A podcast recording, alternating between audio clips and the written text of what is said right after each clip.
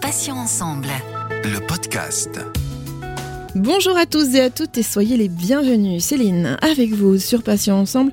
Vous le savez maintenant, nous recevons des associations, des malades ou anciens malades, des experts ou encore des professionnels de santé. Et aujourd'hui, je reçois Philippe Gourdin, patient expert, au parcours plutôt atypique. Une première leucémie en 2001, il se soigne, il en guérit. Hélas, il rechute 13 ans plus tard, puis en 2019, retour de la maladie pour se relever à nouveau. Il a écrit un livre témoignage Je suis né trois fois et il co-anime une chaîne YouTube sous le même titre. Il a accepté aujourd'hui de nous livrer son témoignage sur un parcours hors du commun. Philippe, bonjour, soyez le bienvenu. Je vous remercie d'être avec nous sur Patient Ensemble. Eh bien, merci, c'est un plaisir. Plaisir partagé, Philippe. Alors, est-ce que vous pouvez vous présenter aux auditeurs en quelques mots pour démarrer cet euh, entretien? Alors, comme vous l'avez dit, je m'appelle Philippe Gourdin, j'ai la cinquantaine, j'habite en région parisienne. Euh, je suis écrivain, donc j'écris des romans, j'écris dans la littérature jeunesse et j'écris autour du thème de la résilience en particulier, pour appeler ça la catégorie santé et psy. Voilà, je co-anime une chaîne YouTube destinée à aider ceux qui sont confrontés à des traumatismes de vie. La chaîne s'appelle Je suis né trois fois. Et peut-être l'originalité dans mon parcours de vie, c'est qu'effectivement j'ai eu euh, par trois fois, par trois reprises, euh, j'ai dû me confronter à la leucémie. Alors, on va en parler bien évidemment tout au long de cette euh, interview. Alors, ces rechutes de leucémie, euh, Philippe, ont-elles une explication médicale? Est-ce qu'on vous a dit à un moment donné s'il y avait éventuellement un gène ou une hérédité probable qui expliquerait donc ces rechutes? Alors, je suis pas médecin. Euh, l'hématologie, c'est une discipline extrêmement euh, scientifique pointue et compliquée. Bon, d'abord, en termes d'hérédité, heureusement, il n'y a pas de transmission et heureusement pour mes enfants. Euh, est-ce qu'il y a une explication médicale? Moi, j'ai tendance à penser que c'était, et on me l'a dit effectivement aussi, un médecin me l'a dit, c'est l'addition d'un stress mal géré d'une part, et d'autre part une fragilité génétique. Il y en a qui ont des fragilités génétiques pour avoir mal au dos, pour avoir des problèmes d'asthme, pour avoir des... Voilà, moi c'est plutôt une fragilité génétique qui pourrait déclencher euh, des leucémies. Mais on ne peut pas savoir exactement d'où ça vient. D'ailleurs, je, je pense qu'on peut constater aujourd'hui que les progrès médicaux, les progrès de la science pour guérir euh, notamment les cancers et puis d'autres choses. Enfin, on l'a vu avec le Covid, la vitesse à laquelle on peut élaborer un vaccin. Il y a des forces de frappe énormes pour trouver des solutions, des guérisons dans, pas mal de maladies. Par contre, j'ai le sentiment qu'on défriche pas tellement le, le terreau des causes du cancer les raisons sont quand même assez peu identifiées et assez peu euh, approfondies, j'ai l'impression. Ce sera peut-être l'objet d'un prochain podcast, sait-on jamais. Alors, euh, Philippe, vous avez vécu plusieurs épisodes assez longs d'hospitalisation avec un moral qu'on imagine sans peine euh, au plus bas, évidemment. C'est alors que l'on envoie à votre chevet une psychologue clinicienne et là, un lien va se créer entre vous. Est-ce que vous pouvez nous raconter un petit peu les circonstances de cette rencontre? Alors, effectivement, j'ai eu des phases d'hospitalisation relativement longues, hein, trois leucémies, c'est trois fois cinq mois, avec des hospitalisation en, chambre stérile. Donc euh, la première, c'était quand même dans une bulle en plastique de 8 mètres carrés avec euh, un lit, une chaise percée et un lavabo. Donc c'est un peu compliqué à vivre, surtout pendant 5 mois. À la suite, c'était un peu moins contraint en termes de, protection sanitaire. Néanmoins, on avait le masque tout le temps. On était assez précurseurs par rapport à ce qui se passe aujourd'hui avec le Covid. Peut-être même que les gens qui ont connu ça étaient mieux préparés à l'épreuve du Covid. Mais euh, oui, ces situations d'enfermement, d'isolement, d'hospitalisation qui sont particulièrement lourdes.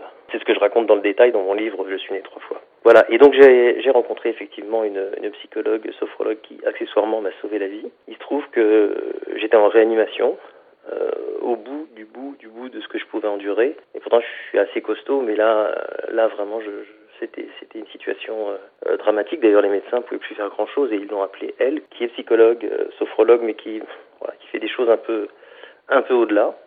Et, et donc elle m'a elle m'a recentré sur ma respiration. Elle m'a elle m'a permis de, de me détacher de mon mal, c'est-à-dire de laisser quelque part le mal aux soignants, et, enfin aux médecins, et moi me recentrer sur une respiration. D'ailleurs, tous les compteurs de réanimation ont réussi à se, réguler. Euh, moi, j'ai soufflé, j'ai connu euh, ce qu'on appelle euh, en psychanalyse un détachement de conscience, donc quelque chose d'assez fou avec une forme de bien-être, alors que mon corps, de son côté, était dans un combat absolu avec, des difficultés respiratoires extrêmes. Je ne veux pas dire que le corps et l'esprit se détachent, mais là, là, là, on appelle ça un détachement de conscience, c'est quelque chose d'assez exceptionnel. Et donc, euh, effectivement, cette psychologue, euh, Soraya Melter-Bitar, m'a sauvé la vie avec ses pratiques et m'a permis de lâcher, de lâcher prise alors que j'étais, euh, dans dans un stress absolu. Alors Philippe, en préparant cette émission, vous avez souhaité parler de l'écriture comme exutoire et puis comme thérapie, mais également de la respiration et de ce que cela vous a apporté, donc vous venez nous en, nous en parler un petit peu. J'aimerais que l'on parle de l'écriture qui a été pour vous une véritable arme pour traverser les épreuves, c'est bien ça Et puis ensuite peut-être nous dire un petit peu deux mots sur la respiration, nous expliquer un petit peu davantage euh, peut-être les exercices que vous avez faits pour, euh, pour avoir ce mieux-être. Alors, si j'essaie de prendre un petit peu de hauteur, un peu de recul, sur la traversée de ces trois leucémies, les trois clés essentielles ont été d'abord un entourage particulièrement aidant, présent et soutenant. Voilà, ça c'est la clé numéro un. La clé numéro deux, c'est l'écriture, je vais y revenir.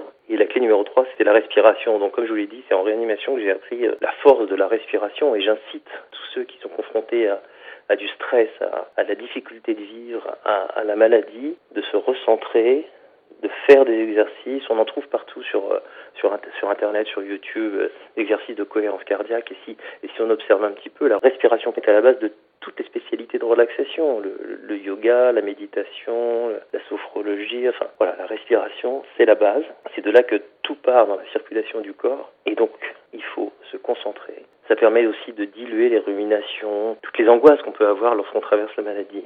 Donc euh, voilà, j'invite euh, tous ceux qui sont malheureusement confrontés à la maladie à se concentrer sur cette respiration et essayer de ralentir le rythme et voilà, faire des exercices, on en trouve beaucoup sur internet, c'est vraiment c'est vraiment salvateur. Après, l'écriture. Alors l'écriture c'est une thérapie et c'est un refuge.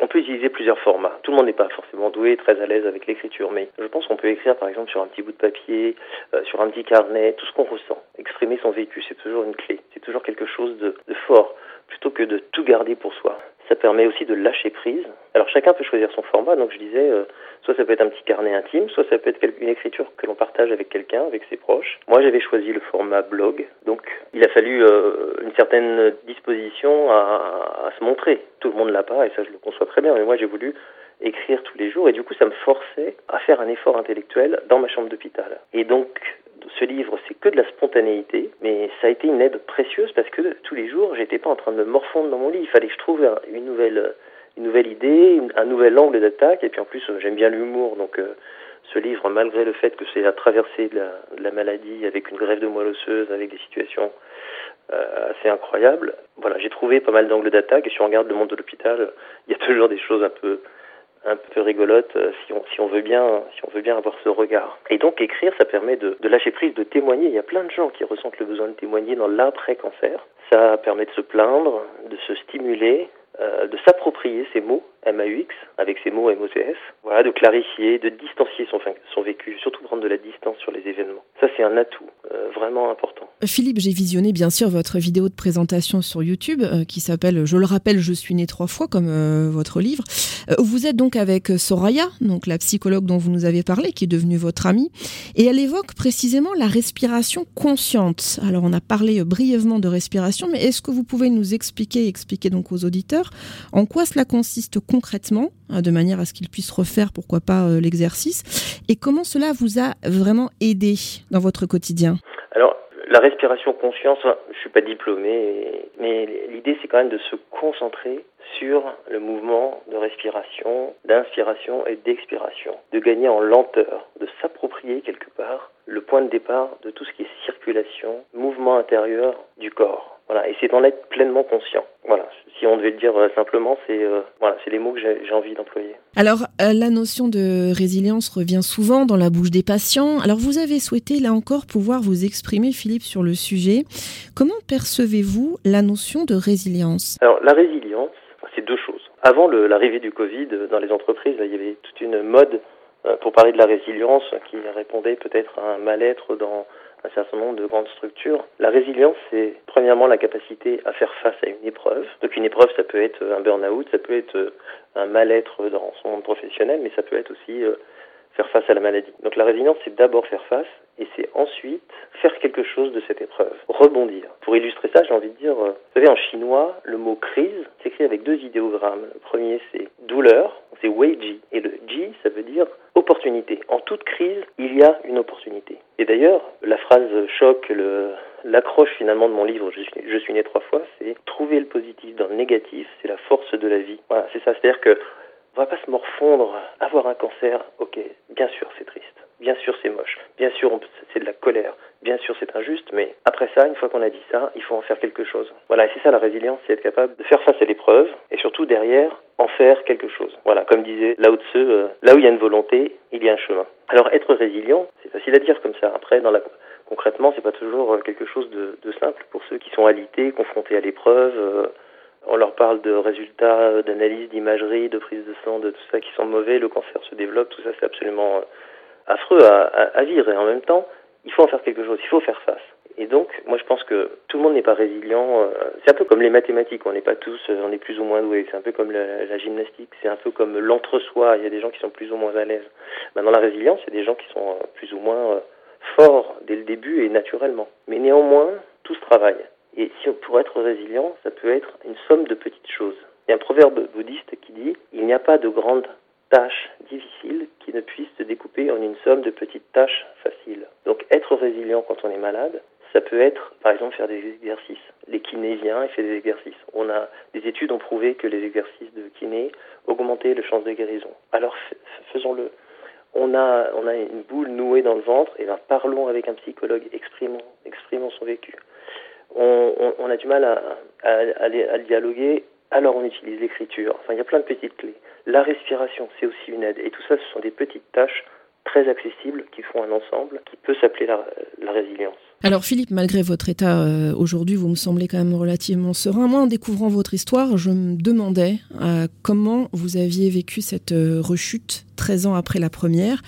En fait, comment on peut supporter de se dire qu'on a finalement un peu tout à recommencer Comment trouver la force de repasser par les épreuves si lourdes déjà endurées? On en a un petit peu parlé à l'instant sur l'idée qu'il faut tirer un enseignement de, de, cette maladie, mais, mais comment on fait, mine de rien, pour continuer malgré tout ça? Bah, je, je vais être clair, c'était l'enfer absolu. Hein. Surtout qu'en fait, moi, au bout de 5 ans, on m'a parlé de rémission. Au bout de dix ans, on m'a parlé de, guérison. Donc voilà, donc enfin, je n'avais plus l'épée de Damoclès au-dessus de moi. Ça aussi, c'est un, vrai sujet. Et au bout de 13 ans, j'ai rechuté. Donc visiblement, c'est du jamais vu. Hein. J'ai vu une trentaine d'hématologues, ils m'ont tous dit qu'ils avaient jamais, vu ça. Bon, une fois qu'on a dit ça, la situation est là. Alors, on peut pleurer un bon coup, hurler à l'injustice, on peut avoir sa colère, mais il faut, et puis on surtout, on revisualise. On revisualise tous ces mois et tous ces examens, tous ces aiguilles, tout ce qu'il va falloir endurer une deuxième fois. Donc c'est c'est vrai que c'est une épreuve euh, particulièrement difficile.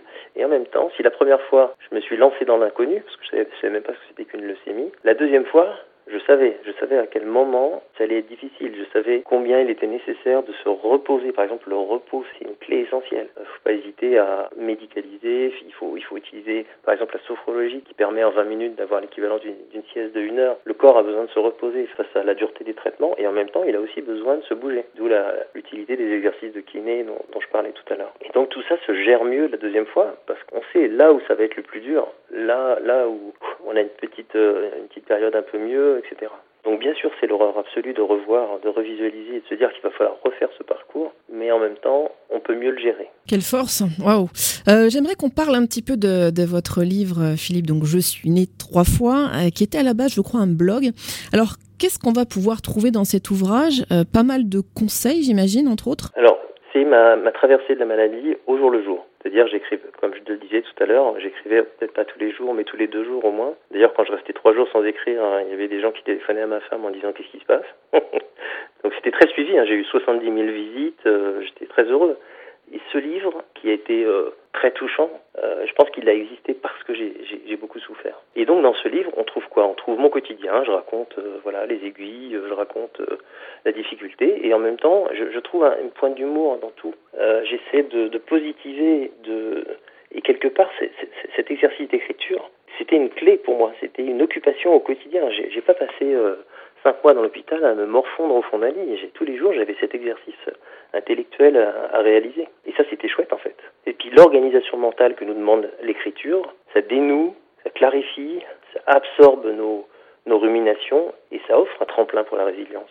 Votre chaîne YouTube apporte de nombreux témoignages et traite de plusieurs thématiques liées à la maladie.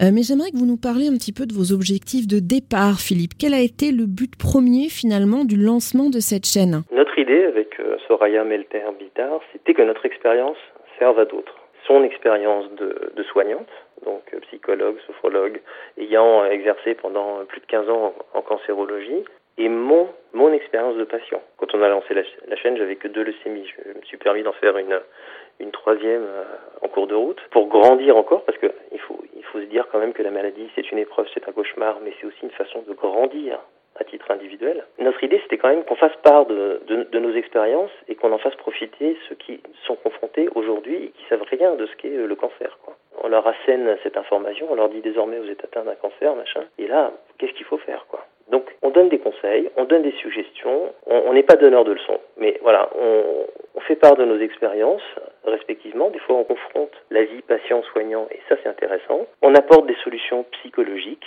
On s'ouvre aux connexions complémentaires. Ce que j'appelle les connexions complémentaires, ce qu'on appelle parfois les médecines parallèles comme euh, la méditation, le yoga, euh, la sophrologie. Moi, je préfère parler de connexion complémentaire à la médecine conventionnelle parce que ça, c'est pas parallèle, ça, ne s'oppose pas, ça se complète en fait. Voilà, on vulgarise et on a et on a aussi des intervenants euh, de très haut niveau. Par exemple, on a un théologien, Fauzi Scali, qui est intervenu récemment pour nous parler de comment la foi peut aider dans la guérison. Ça, c'est quand même assez fort. On a eu Jacques Vigne, qui est un psychanalyste qui, a fait de la méditation pendant 30 ans euh, dans l'Himalaya. Euh, voilà, on a, des spécialistes du yoga, de la fasciathérapie qui est très peu connue. On présente aussi dans cette chaîne euh, des, compléments.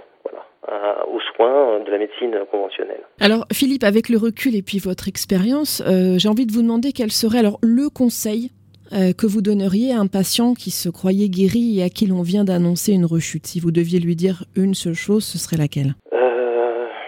D'abord respirer un bon coup, se donner le droit, le droit au désespoir, pour quelques jours, le droit à la colère, le droit à la, peine, le droit à tout ce qui a envie de crier, pour quelques jours, et puis reprendre son bâton de pèlerin, son chemin de guérison, avec euh, la hauteur de vue que confère le fait d'être déjà passé par là. Et puis, ce que j'ai envie de, conseiller, c'est ce que je, mets dans, la conclusion de mon livre Je suis né trois fois, c'est euh, il faut voir le cancer horizontalement et non pas verticalement. Donc je m'explique. Si on voit le cancer verticalement, c'est comme un, coup du destin, un, un coup du sort, euh, quelque chose qui vous accable, qui vous tombe d'en haut et qui vous écrase. Si vous voyez le cancer horizontalement, avec euh, cette idée que c'est un obstacle à franchir, et que donc derrière il y a une suite, une continuité, un chemin de vie qui continue, si c'est vu horizontalement, c'est pas du tout la même approche. Et c'est ce genre de concept qu'on retrouve dans mon livre et qu'avec Soraya Melter, on, on partage euh, dans notre chaîne YouTube. Voilà, c'est ces visions positives de la, de la situation. Alors pour conclure, Philippe, euh, on a tous envie de prendre de vos nouvelles. Alors euh, comment allez-vous aujourd'hui? Eh Ça va, je, ça va, ça va plutôt bien. Donc, euh, et je veux vraiment tirer faire que toutes ces expériences soient aient été pour moi, comme je le disais tout à l'heure, une façon de grandir, plutôt que de me morfondre en disant mais purée, j'ai pas eu de chance quoi. Donc euh, il y a une citation que j'aime bien de Grand Corps Malade, c'est c'est sûr, je fais pas partie des plus chanceux, mais je me sens pas de me plaindre. Maintenant j'ai compris les règles du jeu. Ma vie, c'est moi qui vais la peindre. C'est assez joli, je trouve. Et, et Grand Corps Malade, c'est quand même quelqu'un qui sait ce que c'est que la résilience. Donc voilà, c'est euh, j'ai envie de faire, euh, j'ai la chance de, pouvoir faire ce que ce que j'aime. Donc euh, d'une part, écrire des romans et des livres pour la jeunesse, des livres santé et psy, et d'autre part, animer cette chaîne YouTube parce que je sais qu'elle va aider. D'ailleurs, on a déjà eu pas mal de retours euh, très positifs euh, sur l'aide que ça peut procurer. C'est un format de vidéo qui sont toujours entre 5 et 10 minutes. Donc c'est assez accessible, bien plus qu'un pavé de 150 pages en disant voilà ce que c'est que le cancer et voilà, et voilà comment il faudrait faire. Donc c'est beaucoup plus abordable. On regarde les vidéos librement, il n'y a pas d'ordre. Et c'est truffé de solutions pour, pour aider ceux qui sont dans, dans un traumatisme. Philippe Gourdin, ça sera le mot de la fin. Écoutez, je vous remercie infiniment d'avoir accepté de participer à cet entretien. Je rappelle que vous êtes patient expert auteur de plusieurs ouvrages, euh, notamment du livre Je suis né trois fois et de la chaîne YouTube éponyme. Euh, vous avez vécu successivement plusieurs rechutes de leucémie dont vous vous êtes relevé à chaque fois avec beaucoup de courage et une force incroyable. Merci Philippe et à bientôt sur Patient Ensemble. Merci. Patient Ensemble un compte Instagram et un Facebook, alors n'hésitez pas à vous abonner, à liker et puis bien sûr à partager nos publications d'interviews. Merci à tous, chers auditeurs et auditrices, pour votre fidélité. On va se donner rendez-vous mardi dès 9h avec un nouveau podcast. Je recevrai un nouvel invité et nous aborderons ensemble un nouveau thème. Je vous rappelle que vous pouvez retrouver nos podcasts deux fois par semaine, mardi et jeudi, en ligne donc dès 9h sur patient avec un s-ensemble.fr, mais également sur les plateformes de téléchargement Spotify, Ocha, Deezer, Apple et Google Podcast. Passez une très très bonne journée, je vous dis à bientôt et d'ici là, prenez bien soin de vous et des vôtres. Salut, salut Passions ensemble. Le podcast.